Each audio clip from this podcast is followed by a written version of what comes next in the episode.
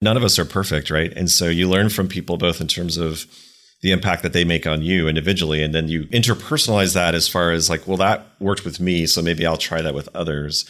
But then you also look at the things you're like, I just don't agree with that at all. And boy, they, I don't agree with the way they showed up today. The more I think you can learn and adapt from others, both good, bad, ugly, etc. I think that just makes you a better person in some ways. But in the professional world, I just think it makes you a better partner and collaborator with your colleagues. Hi, I'm Jubin, operating partner at Kleiner Perkins, and I'm excited that you're tuning into Grit, a podcast that sits down with amazing leaders every week to discuss what it takes to create, build, and scale world class organizations. The goal of this is not for it to be a highlight reel of how successful my guests are, rather, a candid exploration of how hard it is, both personally and professionally, to build history making companies. Speaking of incredible companies, we don't do sponsorships on the show. So if you're inspired by the stories of my guests, my call to action is to reach out and let's find a great home for you in the Kleiner portfolio. Well, let's get going. I start all these things off the same way. Welcome. Hi, Jubin. Thanks for having me. It's great to be here. Thanks for coming. Great to have you. I'm going to read your background back to you. Tell me what I get wrong, and we'll go from there. Cool. All right. You got your BS from Boston College. Then you went to Harvard, got your MBA. Then, uh, is it Sachi or Saatchi? It is Saatchi. Saatchi and Saatchi Advertising. You were an account supervisor there for four years. Then you went to Microsoft, did 10 years there, first as a product manager, then group manager, then director, then senior director over the Office 365 consumer group. Then you went to Skype as the senior director of product management or product marketing, I'm sorry. Spent a year there. Trulia as the VP of marketing and analytics, spent a year there. You went to EA. You did six years at EA then, as of October of 2020, you became the CMO of Riot Games. That's correct. I have a bunch of questions for you about your background, but I guess before I dive in, what was conversation like for Jason growing up at the dinner table? Oh, goodness, that's a great question. Well, I guess to, to know a little bit about me and context. So, my dad was in the Air Force, which basically meant we moved around every one to three years, as all military brats know and are familiar with. I was born in Japan on an Air Force base that's no longer there, just outside Tokyo, and then proceeded to live in almost 10 different states in the US. So, conversation at the dinner table, I have a younger brother who's three years younger than me. And conversation at the dinner table was a lot of bonding with him. You know, we are put into different situations. And of course, we were young. So, at the time we were very flexible and adaptable. But it helped me build a pretty strong connection with my brother. And then i think with my parents you know it was very different hours. It wasn't a nine to five job that that he had. So you come in and you spend quality time together and you talk about being in a certain place right? It was and a it, lot of different dinner tables. It was a lot of different dinner tables 100% how many cities did you live in by the time you were 18 oh my god. Over 10 yeah easily. I had the CEO, well, I guess at the time he was the CEO of Splunk, Doug Merritt, on the sure. show. Yeah. And great, great guy. Like, I love that guy to pieces. He moved around pretty much as much as you did, like a lot. And he developed these very unique habits that created order in his chaos. One was that he became an amazing athlete because that was the way that he kind of found his tribe through sports at school, and being the best in a sport usually helps you fit in. The second was that when he would move somewhere new, the first thing that he would do is unpack everything as fast as possible and perfectly organize it. Anyway, there's a bunch of them. I'm not going to go through them all. Do you have anything like that? It's, I would say, in some ways, my experience was almost the opposite. You know, I actually attribute a lot of what makes me who I am today around being a bit more of a chameleon. So when I would move different places, it was almost this perspective of like, I got to figure that who what this is, like where we are, what the people are like. And again, I'm a kid, right? So the lens on this is not super hard problems, but I'll tell you, like going from one state, it was cool to be on the football team. Going to a different state, it was cool to be a straight A student. And so you kind of had to adapt. And so I think this chameleon adaptability is definitely something I, I honed and learned. But that was more for me like the path to finding your place, which was observing, adapting, which you could argue, you know, if you do that too much, you kind of lose a sense of yourself. But that's kind of how I approached it. Did you resent it at the time? I don't think so. I was too young to probably even have that kind of perspective. I, I think looking back on it, I look at it pretty favorably And I got to catch myself sometimes to make sure I am who I am. Like I'm not just some entity that kind of morphs into different places in different ways. But yeah, I think resentment was probably not on my mind at, at that time. Did it take you a while to build your own confidence in who you were, like finding your identity? Do you think that kicked that can down the road for a long time because constantly you're trying to fit into the environment rather than, I guess, the opposite? Yeah, I think it's interesting though the word confidence. I have a very clear memory. If you know, skip forward a bit, when I was at Saatchi and Saatchi, I was there four years, and I got accepted to business school, you know, I had a great time there. It was awesome, and for all intents and purposes, I felt like I had a good impact. But it was my first job out of college, and so you know, who of us even knows what we're really doing then? But I'll never forget a manager of mine at the time was like, "Hey, super excited for you to go off to business school. Congrats, all that kind of good stuff." But their one piece of advice was like, go learn to be confident. I was like, oh, what does that mean? What are you talking about? And I think it's a little bit of what you're alluding to, which is there was so much of me that was meant to not so much please others, but definitely to snap into an existing kind of way of doing things or just, hey, I follow that person, so I'm going to make sure I do it exactly like they do, and less about who I am and less about my own point of view. So again, it's not to say like it was some monumentally like thing, but it, I, I definitely was conscious of that going to business school, and I think something I really focused on. Yeah, maybe the reason I'm digging at this is because I've heard you talk about risk and I'd say you have a pretty high risk tolerance and I think you attribute a lot of the successes that you've had in your life towards taking risks that others maybe might not take. And as I started putting pieces together, I guarantee you it's because when you did all this jumping around and moving when you were younger, you know, you just got conditioned to change, generally being positive and probably improving your lived condition, who you were. I don't know, maybe not. Maybe I'm putting pieces together that don't exist, but that was the impression that I had. No, I think that's right. I would only add to it that the tolerance for risk didn't always work out. I think what that taught me actually is a little bit of armor building, right? On, hey, things aren't always going to go your way. And I kind of carry this with me today a little bit, which is I do struggle sometimes, I think, relating to folks who have a harder time understanding that change is just going to happen. And if you can't adapt to it, I don't know how you move forward. And so as I work on places to be more empathetic, that's one of them, which is a, a, just a different way of what you're saying, which is I've been so used to change. I've seen the pros and cons of it.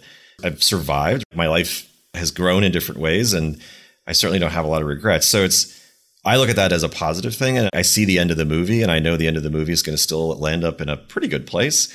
And so I do have difficulties sometimes relating to people who have a harder time with that and I think that's an area of empathy that I certainly work on today.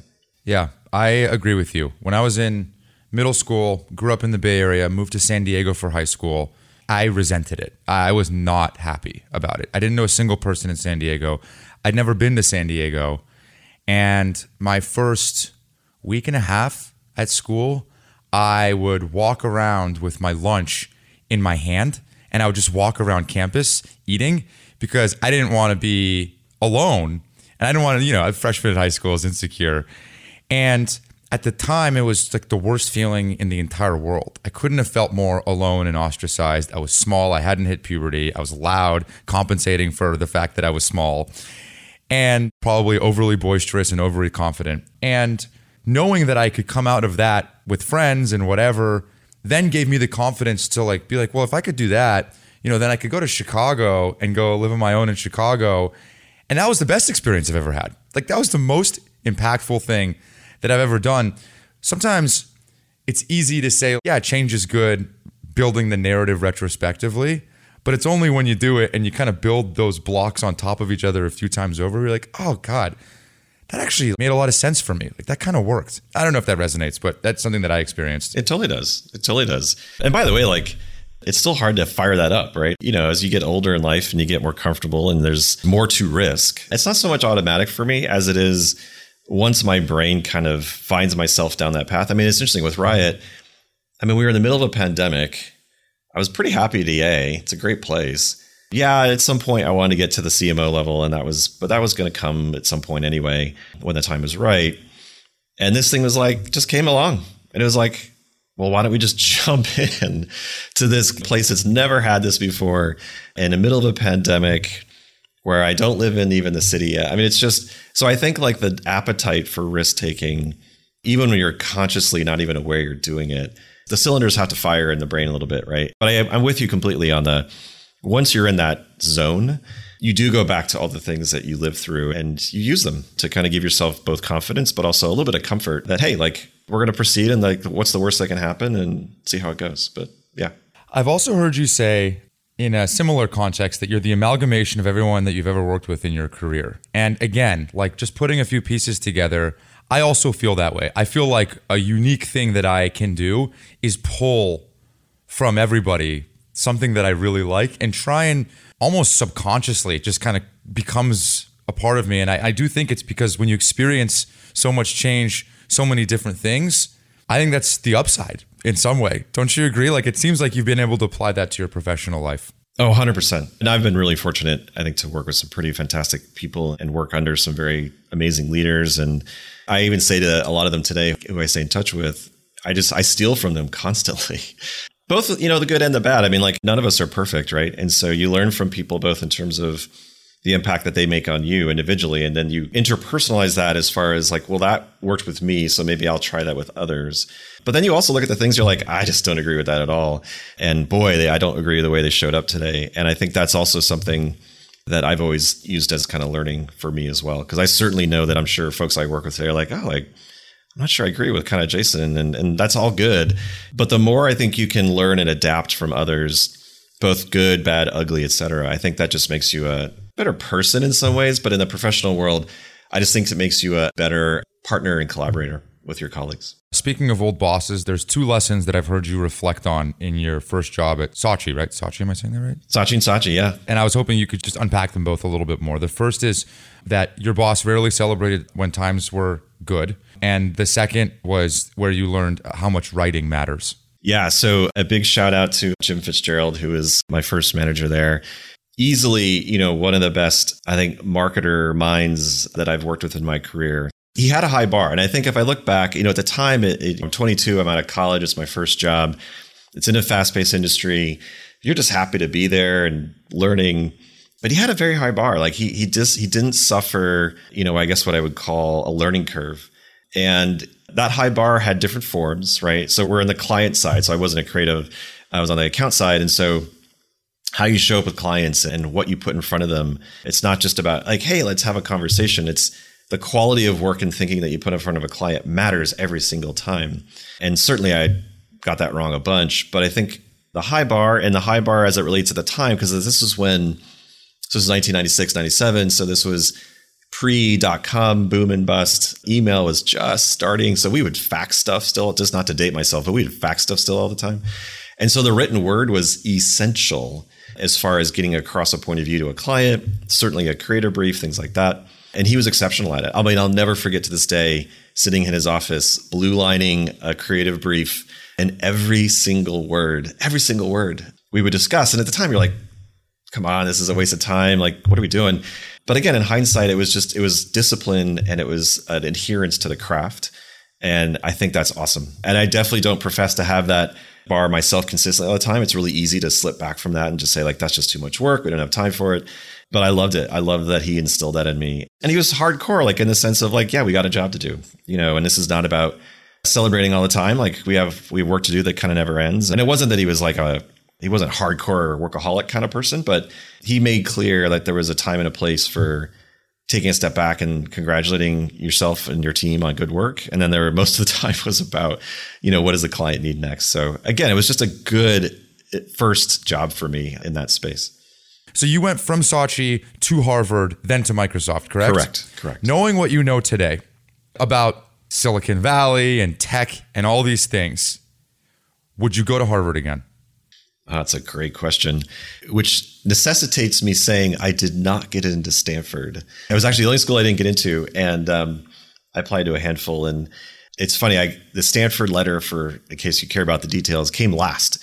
So I was excited. Obviously, it's Harvard is Harvard, and I mean, who wouldn't be excited about that? But my girlfriend, who became my fiance, became my wife at the time, you know, had her heart set on California, and I was like, sorry, kind of got that, failed that one You know, but it's interesting to your question though, because I definitely knew tech was this emerging space. And I graduated in 02 uh, from HBS, which was a recession. And this was like the, again, the tail end of the bust. And so you had companies in the Valley like Siebel and, and some big names at the time, who obviously are not around today, but they were rescinding offers, right? So it was just this nasty, nasty kind of situation with recruiting in tech in, in the Bay Area. And Microsoft, to their credit, was still hiring. I have no regrets at all about my time there. And certainly we can talk about that if you want. But I do think a lot about. Like if I had gotten into Stanford, would it have changed my experience in that industry? And I think the obvious thing to say is probably. I mean, you just would have. What had, about no business school? I have no regrets on that. I think advertising for me was something that I loved. But one of the benefits of being in advertising is you get to stare across the table to clients and really kind of understand hey, is that the job actually I'd really rather be doing? And you know, as all marketers know, advertising is a really important, but only one piece of what it means to be a marketer. And I really wanted the full plate. And so the only real way for me to do that was to go to school, back to school. And Harvard did that. I mean, it definitely opened those doors without question. So for me, I did the classic pivot of go to school, change industry, but stay in function, which you know, which was marketing, and it worked really well for me. So I, I have absolutely zero regrets whatsoever about business school. Fair enough. Fair enough. My mother still has this idea in her head that I should go to business school. I'm like, Mom, there's just no way. There's no way. There's no way. It's a very expensive two years with a pretty high opportunity cost. Not just expensive in terms of your tuition. Very high opportunity cost. I think the thing I'd tell people is unless you're just looking for two year vacation and you can afford it, like that's great, good for you. But you got to know why you're going there. Like you, you got to know what you want out of it. And I think the people that do that without question look back on it favorably. I think the people that are like, I was in consulting, I went back to consulting. I think they might have a different answer to that. You go to Microsoft, 10 years there, great run, career changing run for you, learn a bunch. Then you do a year at Skype, a year at Trulia. Earlier in the conversation, you mentioned not all risks have worked out my way. Were you maybe alluding to one of those two? Yeah, it's interesting. So Skype, it was a great 10 years at Microsoft. And I mean, wonderful people there, learned a ton, as you said. But, you know, like personally, uh, as much as Seattle is a fantastic city, my wife and I personally were just like, we wanted to change the scenery. And again, as I said earlier, like California was always on our list. And so that became a priority for us on the personal life side. And then coincidentally, Microsoft had just acquired Skype. And Tony Bates was running it still. Elisa Steele was hired as her CMO. And I met with Elisa and I was like, look, I can come and help build this out. You're treated separately. So Skype was a standalone business for a while under Tony. And it was my way to kind of get down to California. It was my way to also find my way back to consumer. So as much as I loved working on a huge business in a brand like Office or even Windows and different parts of that as well, it's B2B. And I think it was a great learning experience for me, but I very genuinely want to get back to a consumer oriented business. So Skype fit that box as well. And then, of course, the reality happens in terms of the risk part. When you're acquired by a large company, ultimately you're going to get integrated in some way. And that's basically what happened. It gets tucked in and it becomes a battle of fiefdoms. And so, eight, nine months later, a lot of people left. Tony, I think, left. Elisa left. And it just became clear that it was going to be, you know, again, not a, in a bad way. It was just going to be another division of Microsoft.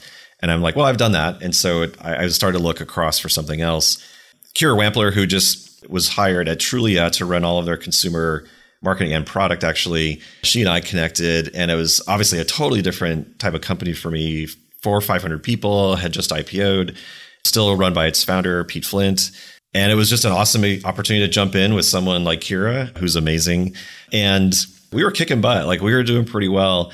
And then, of course, Zillow comes in and buys us. And again, it was just this really interesting experience of being on the other side where I was like, I was at Microsoft for 10 years. Like, we buy people or we buy companies, companies don't buy us. And truly, it was the smaller fish in the pond, and we got bought. And so Kira was like, that's not why I came here. And so she ultimately kind of decided to move on, which understandably so.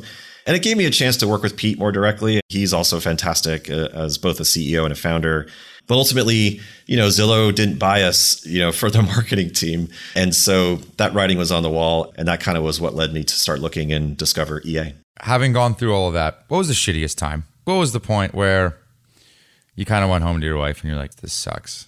You know, it's interesting. Like, sorry, can yeah, I caveat that? Please. Did you ever feel that way at Microsoft when things weren't when you were at one place for 10 years where change was not present? Sometimes with me, I feel like my lowest points are when things are slow, not moving like I want it to, not changing around me anyway.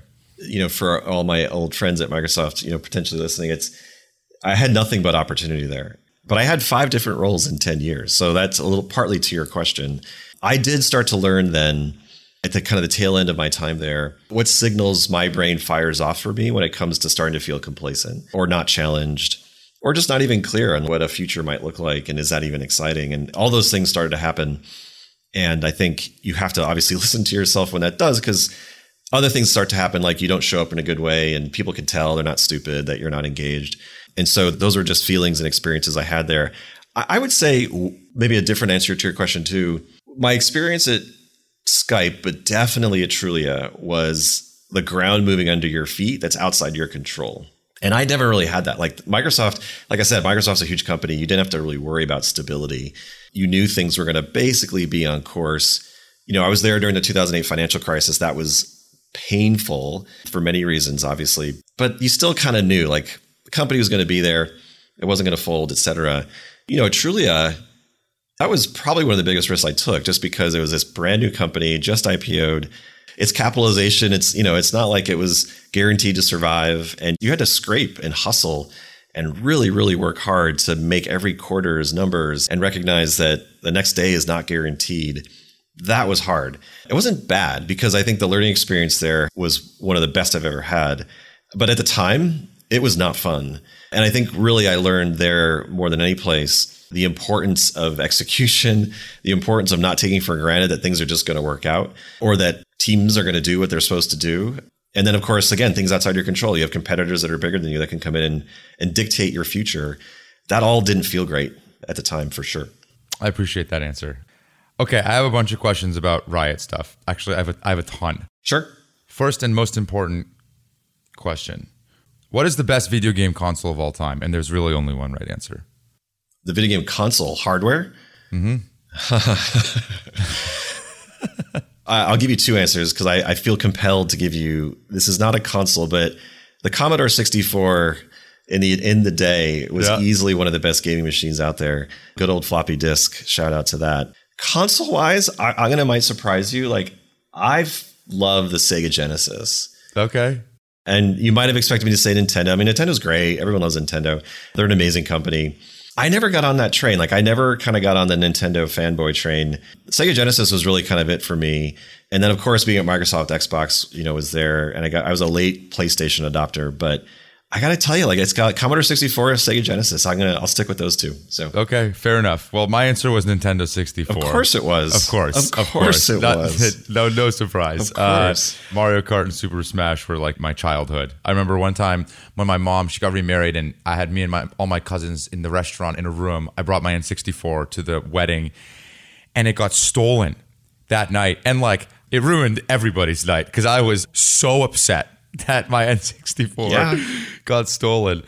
Anyway, I think you were the one that told me about this article that was fascinating. This Matthew Ball article that I want to use as a framing point for some questions that I have about Riot. Before I do, for those that are listening, what is Riot Games? Yeah, Riot Games is a gaming company that was founded about 14, 15 years ago by Marc Merrill and Brandon Beck. They were kind of diehard uh, Dota players. For those out there, they know what Dota is, which is a MOBA game, genre game. And they decided to basically make a version that they wanted to play. And born out of that was League of Legends. That game has been around, like I said, for over a decade now. It is the largest PC game in the world, played by over 100 million players every month. Since then, Riot has also added to its stable of experiences uh, probably a best in class esports arm so we were definitely one of the first ones to really invest and help make the ecosystem of esports work. That is still a work in progress, of course, but League of Legends, its finals for esports, for example, will obtain a size, an audience size comparable to the Super Bowl to give people a sense. Like it's huge, huge numbers. And then most recently, we've added an entertainment arm. So our, we launched our first show, Arcane, last fall. Did amazingly well with our players. And so we have kind of what we would say is, you know, the entertainment company of the 21st century. And I think You know, you mentioned Matt, who I've gotten to know over the years, who's also just phenomenal in this space. You know, the entertainment company of the 21st century is going to come from games. You know, the next Disney is going to come from games. And in order for that to happen, and, and we think we have a shot at that, definitely not guaranteed, but we definitely have a shot at that. You got to have great IP. So we think we have great IP in League of Legends and even Valorant, which is our newest one. And you have to provide players, you know, this community of people that invest hours and hours and hours in your ecosystem. You got to give them stuff to do, right? So games are first and foremost for us, but giving them the chance to watch socially, you know, the sports side of things, and then of course on the entertainment side as well. So that's who we are. But the, at the core of us, we're a gaming company and we care deeply about our players. And like I said, we got tens of millions around the world that do it every day. I was doing some benchmarking because I'm not a gamer really. And this world still is a little bit foreign to me. So, like, I read that stat that you just talked about where the League of Legends finale was had as many viewers as the Super Bowl, basically. That like blew my mind. And you mentioned earlier that the amount of users that League of Legends has, I think the number that I found was around 120 million active users, 150 million registered users of, of League of Legends. And again, these are just big numbers. I had no idea. So then I was like, how many people play soccer? That was the question that I asked myself. Like, how many people play the most popular sport in the world that's been around since the 1800s? 260 million is the answer. 260 million people play soccer. And I was thinking, oh my God, half the people are playing League of Legends is soccer worldwide. Like that blew my mind for scale. That was a moment where I was like, are you kidding me? This is crazy. That blew my mind. And I think as I think more about it, it blew my mind the most because we're like, what, in the first two decades yeah. of this thing? I think that's that, and that's the really interesting point, which is gaming as an industry is that it's it's 20 maybe 30 years old i think the the misperception comes from who is in that number you know for us the vast majority of those players come outside north america and western europe and it's just not an audience that you know typical sports cares about right and, and i think global football global soccer is probably the exception to that i think certainly the world cup you know, the final will draw a billion users around the world, right? For obvious reasons. But when you think about North America, Western Europe, the context is always comparables to obviously traditional sports, NFL, NBA, baseball, et cetera. But those audiences are not gamers, right? Those audiences, you know, particularly in baseball's case, what's what, 50 plus white male, right? So those are not the people that are playing our games. And I think because of that, it just goes overlooked. What's interesting though, this September, the Asian Games, which is kind of like the it's a bunch of countries, obviously in Asia, who get together and do their version of the Olympics. League of Legends is going to be a sport in that competition. So think about that. It's a sporting event. Countries will bring teams to play League of Legends at that event. Yes. And we're talking to Paris about the same thing for the Summer Olympics in 24. So Oh man. Okay. I, I, talked to Brandon Snow, the basically the CRO of Activision Blizzard, about this a little bit, but I didn't get all the questions that I wanted out about this specific thing, and so now this is my chance to do so. Awesome. I take clients to the Warriors game. Okay. And like we could sit somewhere nice and there's like courtside and like it's a show where you can bring people. Would you do that? If I came down to LA and I was like, Jason, let's go hang out for a night, which we're gonna do and you're like, dude, great timing. Like the League of Legends, whatever game is playing at the wherever tonight. Like, is that a thing? Is, are we there yet or are we not there yet? Or is it all like on Twitch? First off, Worlds, which is what we call our finals competition for League of Legends, is going to be in North America this year. It's going to be in your backyard in San Francisco at the Chase Center. It's going to be in New York. And if I took you to the, and by the way, I'll happily get you in there. If you went to one of those, you would be blown away. Is it a hot ticket? We usually go for free. Like we don't usually charge. Like it's not a revenue generating event okay. like the ticket sales are. We're, yeah. you know, I think to your other part of your question, we have events throughout the year, but they're not physically attended, right? They're at different sites, but they're also done mostly virtually sometimes. But our Worlds tournament, like if you just Google that and take a look at the last couple of years and what we put on, we have an opening ceremonies. We have anthem songs from some of the biggest artists in the world. And we fill stadiums. I mean, obviously pre COVID, but we fill stadiums with tens of thousands of fans. And when I say fans, I mean they are on their feet cheering as loudly as the Warriors fans will tonight, you know, for game one of the finals. And so I think you'd be blown away. I think anyone would be blown away. And I was too. As much as you're like, okay, esports is a big deal. Cool, cool, got it. You go to these events and you just see how much fans care about these players and teams that are playing games they love. They scream as loud as anyone else. And it's awesome, man. So, all right, I'll be your plus one either Chase or in New York. Deal? Done. Make that happen. And then I guess, like, as a CMO, are you putting it on as if you're putting on a conference for your own company, as if it was a Dreamforce or something? Like, we're putting it on as if it's a Super Bowl. And you're you guys produce that. We produce all of it. And look, I mean, the thing we don't do, so I mean, I don't say that pause, you know, for any dramatic effect. We do produce all of it. We produce it head to toe. And obviously, we work with really awesome partners who are good at these things. But our production value and quality bar is as high. And frankly, we'd like to aspire even higher than what the Super Bowl does or any other major sporting event. What we need to do more of is more of the always on storytelling around sports, right? So part of your reaction, which is, by the way, the reaction most people have to esports and numbers and, oh my gosh, it's way more interesting than I thought it was. It's just because we don't market it like a sport. And the reality is, when you have that many people watching on a regular basis, they care about the same things that, that NBA fans care about. They care about players. They care about teams. They care about the country those teams are from. And they care about the competition itself. And if you label it as a sport, does that then give it permission to enter into our cultural zeitgeist, which will then kind of like expand the reach? I think it is, and I think it has to. I think. Is there an analog of that? Is there anything else that, that has happened in that way before? I, I, don't even know how to ask this question. Yeah, it's a like great, I don't I don't know. It's a great okay, question. All right. I mean, there are certainly sports, right? I mean, like even skateboarding is finding its way into the mainstream, et cetera. But that's maybe not even the right uh, analogy either. Look, I think at the end of the day, like you said it, like it's a cultural for a growing percent of the population, obviously young, right? So these are fans, you know, teenagers, et cetera, into their 20s and even sometimes younger or older. But it's just something they care about and I don't want to get stereotypical of like Gen A, Gen Z, and the digital generation and stuff like that. But you know, you talk to anybody that works in traditional sports right now, and the number one thing they're worried about is they're not bringing in those audiences to their sport. Baseball, football, basketball, you know, hockey, soccer, they're just not. And what are those audiences doing? They're watching our stuff. So this Matthew Ball article that I read, it, it, reminded me again. It's like tell me if I'm way off the pasture here, but Stuart Butterfield the CEO and founder of Slack, has this expression that he said changed the game for him around marketing the company. And he said, don't sell saddles, sell horseback riding. When I read through that, that was my key takeaway. And the examples that Matt gives in the article are the oil business back in the day and then the railway business where, you know, they missed the boat on everything not trains because they were selling trains, not transportation. And the meta point that he was making was too many companies define themselves by products, not needs. No, I think he's right. It's a little bit why you'll hear from us at Riot talk a lot about player expectations.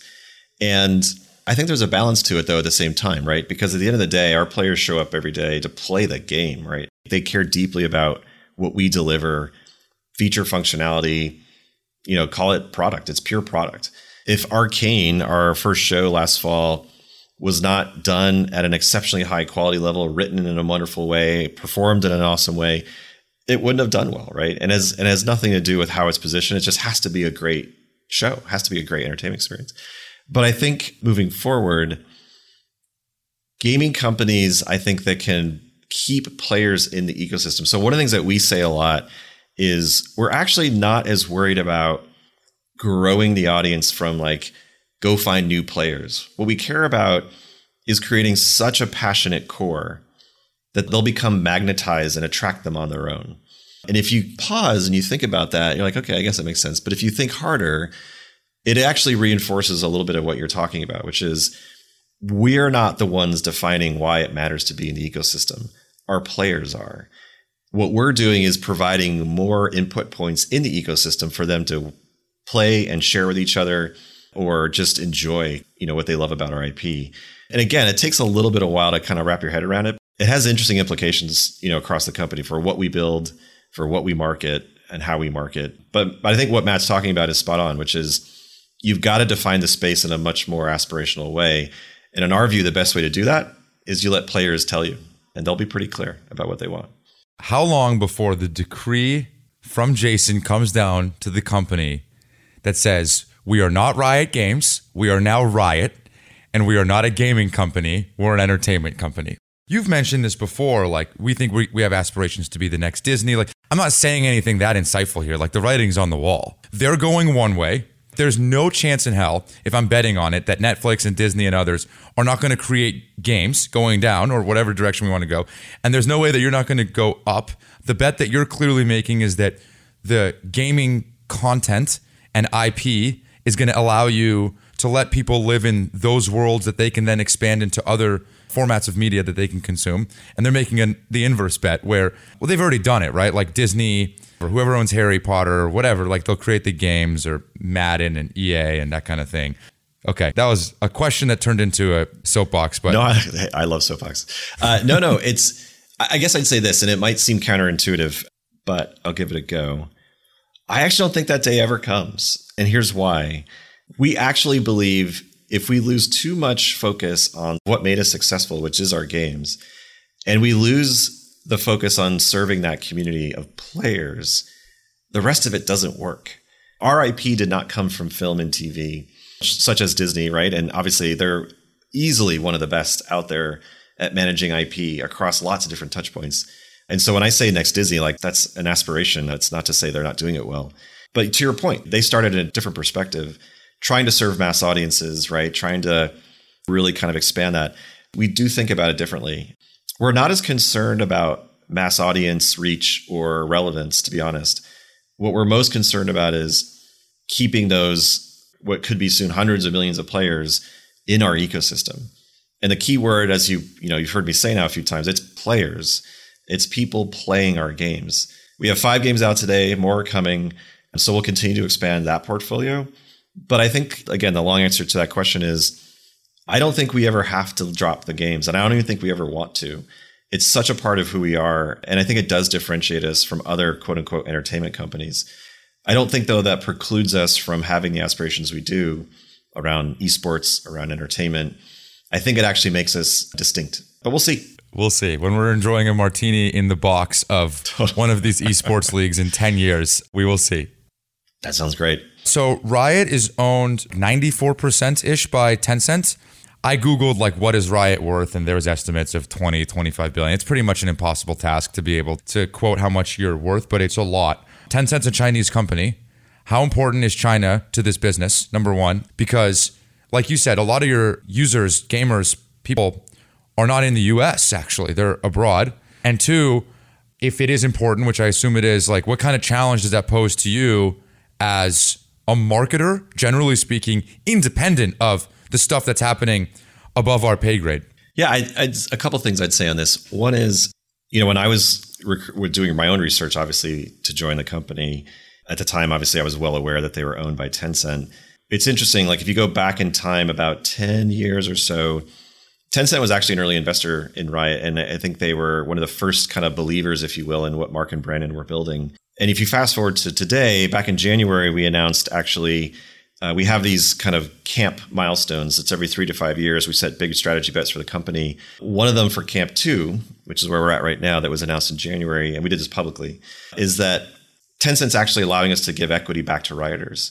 And so one of the reasons that's important is we want to make sure we're able to feel like rioters have a stake in our success, right? Our future success, just as Tencent does.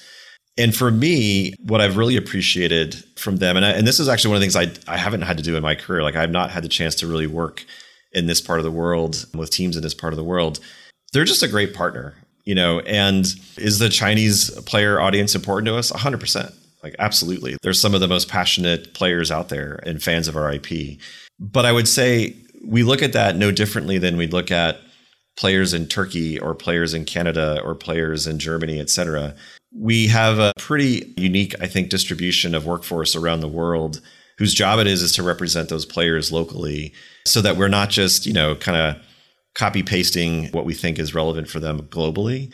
So I guess I'd say, A, they're as important to us uh, as any other audience. And I've actually really enjoyed, I think, getting to work with teams there. We have a team in Shanghai. They do outstanding work. They're great partners for us. And as far as Tencent itself, like they are our publishing partner in China. So we do work with them directly to publish our games there. But I would just say, you know, one of the interesting things that, and it wasn't a surprise so much, it was just interesting learning for me, but they've been a fantastic partner for us, like in terms of how we market and how we publish and how we get, how we take games to players. And I've learned a ton. So it's been an awesome journey so far. When you joined Riot to be the CMO, you weren't just the CMO, you were the first fucking CMO. Like the company's never had a CMO before. And I didn't know that until I started digging in. Did that make you nervous or excited? Because I started thinking, boy, why wouldn't they have had a CMO yet? It's a pretty big company to not have had a CMO before. Like, do, do they, maybe they don't care and now they do care. And where are the bodies buried if they didn't care and now they do? Also, obviously, the excitement that comes with being the first CMO. I don't know. I'd love your honest reflection of that time. Yeah, I think it's 100% both. Without question, is exciting. I've been able to build different teams over the years, small teams, big teams. But to do it in a space that I care deeply about my entire career, which is marketing, to do it in an industry that I love. I mean, I've played games my whole life. So being able to step away from EA, stay in gaming, and be a CMO, like it was the stars aligning for me. And it was incredibly exciting. And everything you just said is 100% also true, which is it's super tenuous. Like it's nice that you think this is important now, but why wasn't it important a year ago? And you can start to rationalize yourself as to why that was. But you obviously don't know that until you get here, boots on the ground. And I would just say, I've been here a year and a half. I have a full leadership team now. They're made up of some amazing, amazing marketers, both from inside Riot as well as a bunch of new hires as well. But oh my goodness, like it's hard, man. I don't get confused. Like marketing is in service of amazing products. And yes, we get to tell amazing stories. And yes, we have to be creative. And yes, like it's we play a really critical role in success. But ever since I've been in tech, like you just know when you're in a product company or a particularly a creative product company, you kind of have to just know like your role and marketing is has a certain role to play. And so I think in gaming in particular, you know, in tech for sure, it was always this like, hey, if we build it, they will come. It won't surprise you when I say as a marketer, I'm like, that's just completely not true. But those are just those are little perception fights that you kind of have to take on one at a time. And I think Riot, everyone here has been incredibly supportive, CEO on down, and no one's confused about the importance of marketing. I think there's education that still needs to happen around, hey, what is the role of marketing? That for sure. I think there's education around the impact of marketing. So every CMO out there in any industry deals with this every single day, which is like, is this working? Are we spending money and this is this a waste of money? Like that happens everywhere. And then, like I said, little perception battles, right? Every single stakeholder and partner you have is amazingly supportive as they might be they have their own perception of marketing and you have to decide which of those battles you want to take on and not. But what do you mean about the perception thing? Just in terms of like what marketing is for, what it's good at. Like you think you need to rationalize your existence more than other functions? So I'll get a lot of eye rolls when I say this next. I recognize that. But I, I think, yeah, I think more than any other function in a company, and this is not unique to gaming or tech, I think everyone thinks they're a marketer. And by the way, like they are. If you work at a company, I don't care what the company is, you are a marketer of that company just by the way in which you show up and how you talk about that. But I think it is a craft. I think marketers tend to get apologetic about their craft. And you know, the one thing I'd say is like this narrative over the last couple of years around is the CMO dead and should it be chief brand officer, chief customer officer, chief like no, it's marketing. It's actually put me in a even a more firm camp of if you can't define marketing in a clear and broad way for your company, like that's on you. But there is no world in which if you care about your brand, and I, we, you and I could rattle off awesome brands right now that do this well. But if you care about your brand, you care about your customer, you need great marketing. And you need actually great marketers to tell you what that is. The rationalization of that is just part of the job. You've been in tech, you've been in other fields. Is there anything that video game marketing does today that you think is like kind of bleeding edge? Like that you think there's forcing functions based on the business that you're in that will go into other fields at some point? Yeah, 100%. I'd say the two things for me and they're related is there's an authenticity that we have when we talk to our players. I, we're not selling them stuff. We actually speak with them. And the channels by which we do it are almost entirely owned. We certainly spend money on marketing, so that's I'm not saying we our budgets are, are zero, but our community work our own channels work with them. The industry, not just Riot, I think the industry is best in class. If any other company out there, I don't care if you're an airline, you know, if you make toothpaste or you're a startup in tech, your ability to connect with your audience on a day-to-day basis, and I think that's the other thing that people need to realize, your content requirements to, to engage players on a daily basis is completely on the other side of where I started my career, which is building a media plan with TV ads and print ads, right? Where you're going to flight these things a couple quarters a year. Like that is just the complete opposite right now. And by the way, it's hard. Like it's hard to engage audiences on a daily basis and be relevant and respond to complaints and make sure that your audience feels like you're listening to them and not just kind of kowtowing. It's definitely one of the things that video games does super well. What's a brand that comes to mind for you that you think is great at marketing? Please don't say Apple. Please don't say Apple. no, Apple. I love Apple too. I, I do too. Everybody says Apple. No, I was, just, I was going to say the other one, which I think everyone says, but I actually think it's true, which is Nike for a few reasons. One, if you go back in time, this is when they first were founded, and you look at some of their earliest advertising, they actually, and this kind of goes to your earlier point, they didn't market shoes. They marketed what it means to be a runner. And they didn't just talk about it as like, how glorious is it? They talked about it as like, it sucks to be a runner sometimes. You'll throw up on the sidewalk when you run too hard. You don't want to get out of bed and run every day because you know what? It's no fun sometimes. There was an authenticity to that that spoke to their audience in really compelling ways like, oh my God, these guys get me. They totally know what I need and what I'm going through.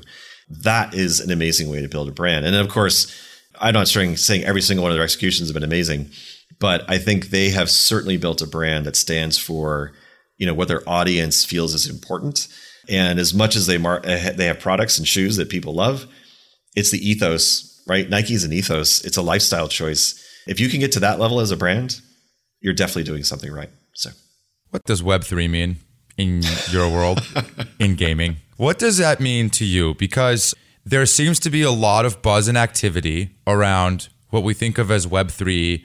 A bunch of stuff that you all have been exploring, investigating, and tinkering with in NFTs Maybe I'll be very specific about the question because I think you could take this a bunch of ways.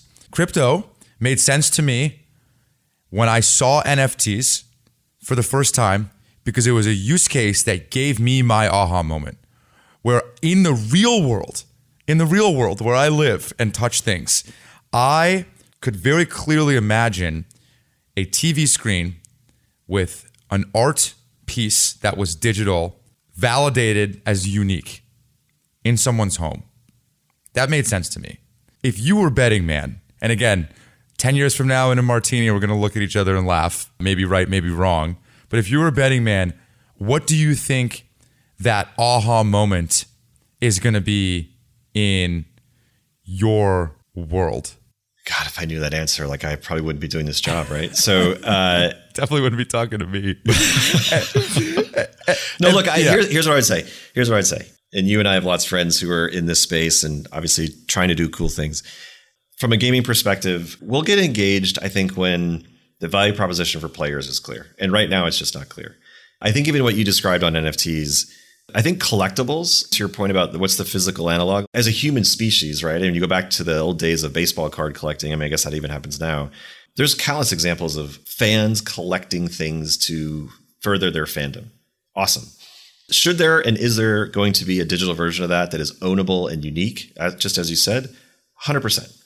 Should it be less speculative? Probably, but we'll put that aside. We'll put that word aside for a second. But right now, we just don't see a place for that in games. And I think the other side of NFTs is this thesis, rather, around ownability and transportability, which starts to get into the other word that everyone loves, which is metaverse, right? So the only way the metaverse works is if I own something or I earn something in a game that becomes mine, the thesis is I can take that anywhere. The problem is, as you well know, and I don't know when this is going to change, even in our lifetimes. Tell me the day that Apple and Facebook and Google and Microsoft are going to lower the walls and actually let you transport owned items that you bought inside their ecosystem to others. I don't see that day coming anytime soon. But that's really what's going to have to happen. And I think everything else for me is pretty speculative. And then I don't think that's even their intent.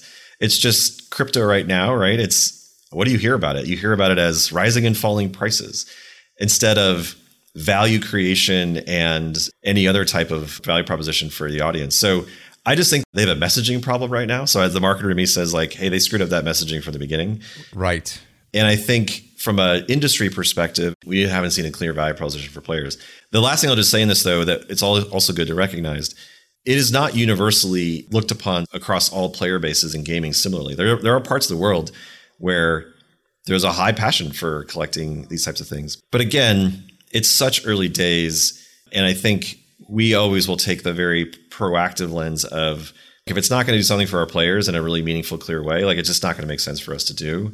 And so that doesn't mean we're stiff arming it. It doesn't mean we just put our heads in the sand and ignore it until later.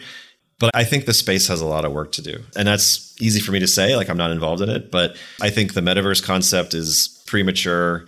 I think the companies that are espousing it, I think, don't even abide by the principles that are going to require metaverse to be successful. And I think NFTs are speculative. Until that gets corrected, it's going to be hard to convince someone to feel that's about fandom and not about making money on it. Is the marketer you scratching his head a little bit like, wait, metaverse? Like, God, today, June 2nd, 2022, that, that sure sounds like just video games rebranded and tokens. Like, God, that just feels like a skin that we're buying with our credit card, our mom's credit card, or dad's credit card in the in the video game. No? Yeah. And look, I, I, all the different companies say this. So like I don't think people are confused. You need a place to do all this stuff. It starts with games. I mean, games are for sure the best manifestation of this today. And you can look at Roblox, you can look at Minecraft, you can look at obviously Fortnite. I mean, I think Epic and Fortnite probably are furthest along at fulfilling the promise or the thesis of what a metaverse could be. But it's still their own ecosystem, right? It's still their game. It's still a game. But I think what you've seen them do and try to do is further integration of IP for sure.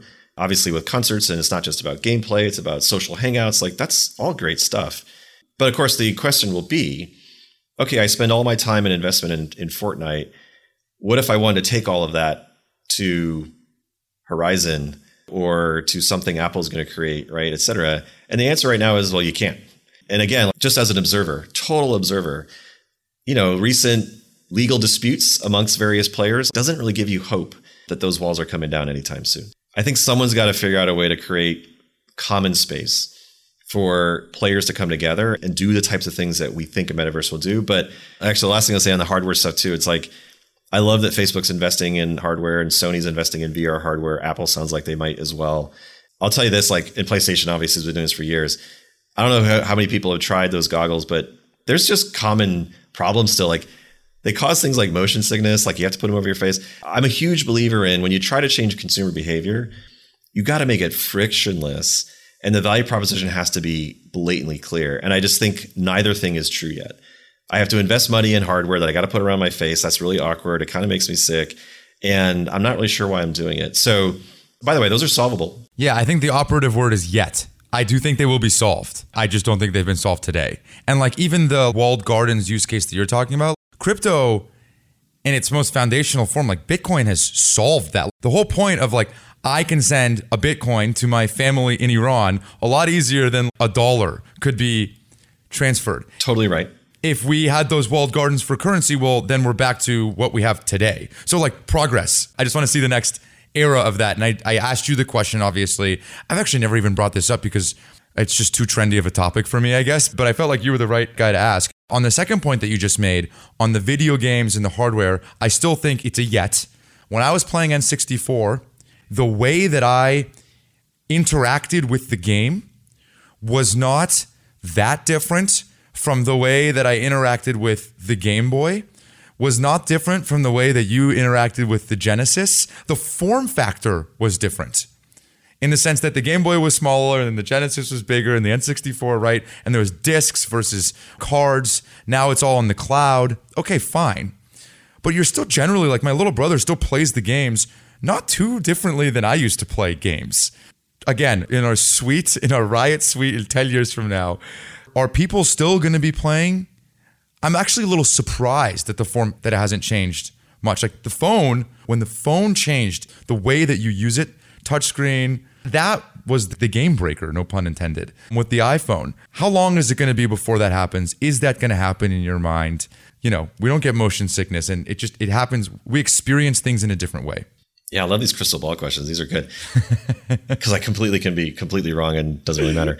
I don't think it goes away. I think to your exactly to your point, I think those form factors and familiarity kind of of devices, I think those just stick around. I mean, PC gaming is making a comeback. I mean, there's there's a growing percent of the market that still wants to play on a PC, despite obviously mobile kind of being a growth area as well. Consoles still hanging in there, so they're not going away, right? And I think it's additive. I think the challenge is with form factor, and I see this a lot like in market analysis of the gaming industry, which just speaks to, I think, the lack of understanding of how these things work. Just because there are more phones out there than PCs and laptops and consoles, that doesn't mean that's where gaming is going to exist in the future only. I mean, I can sit here, we can talk about how hard it is to make a game on a mobile device, not just that it's fun, but that actually keeps you playing. And equally important, that you actually might spend in it because the development costs for those games just keep going up. And so gaming is also in this interesting space where games keep slipping, the costs keep going up, the quality bar and expectation of players keeps going up. And these are businesses, right? I mean, these are people that expect paychecks, they need paychecks. To, and so I, I think actually those form factors have to stick around because to take full bets on new form factors that those games are going to work well, that they're going to monetize well, that players are going to stick around, they're just massive unknowns. So I think what will happen is what's happening with mobile. You'll hear companies talk about mobile like it's some new thing. And it's not, obviously, mobile's not new. But what is new is the importance of understanding what it makes to make a great game on mobile. And I think the same thing will happen to your point with VR and or AR. And the same thing will happen with some new form factor after that. But I don't think it replaces what's already very well entrenched, very well monetizable, very well understood and liked by players. You mentioned earlier it's Arcane, right? The show, yes, correct. Yeah, okay, the show that you made.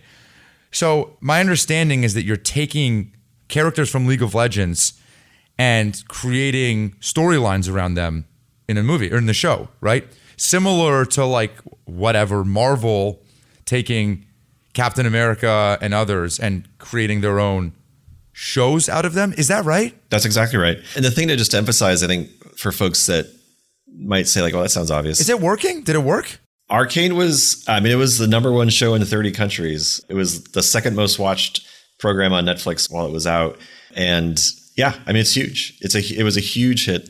It kind of goes back to something you said earlier, we talked about earlier, which is Marvel, you know, which again does this as well as anyone out there. They were born right out of comics for sure. And comics went, went to TV, film, and then gaming kind of came last.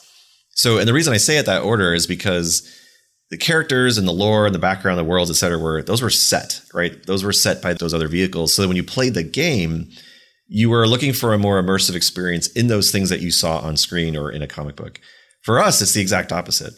People have been playing League of Legends for over 10 years. The game itself actually doesn't tell any story whatsoever. It's a MOBA, it's a 5v5 competitive game.